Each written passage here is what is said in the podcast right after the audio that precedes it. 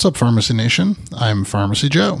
Thank you for being a listener of the Elective Rotation, a critical care and hospital pharmacy podcast. In this episode, I'll discuss whether there's an association between the sedative dose and post intubation hypotension in rapid sequence intubation.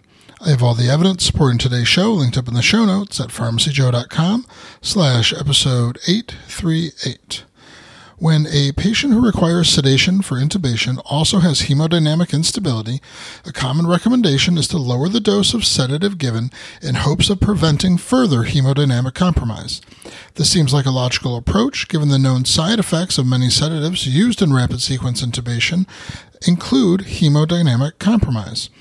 While the dose dependent hypotension effects are well described for propofol, there's little evidence to support this concept for etomidate and ketamine. Therefore, a group of authors published a retrospective database review in Annals of Emergency Medicine to examine whether the dose of etomidate or ketamine was associated with post intubation hypotension.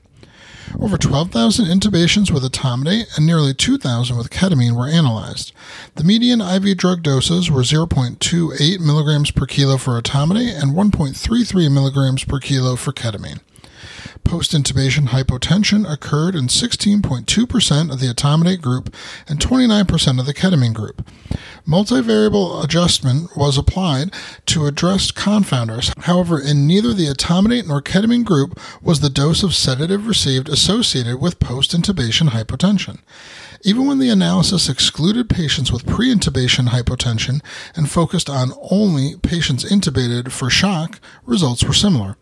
The authors concluded in this large registry of patients intubated after receiving either etomidate or ketamine, we observed no association between the weight based sedative dose and post intubation hypotension.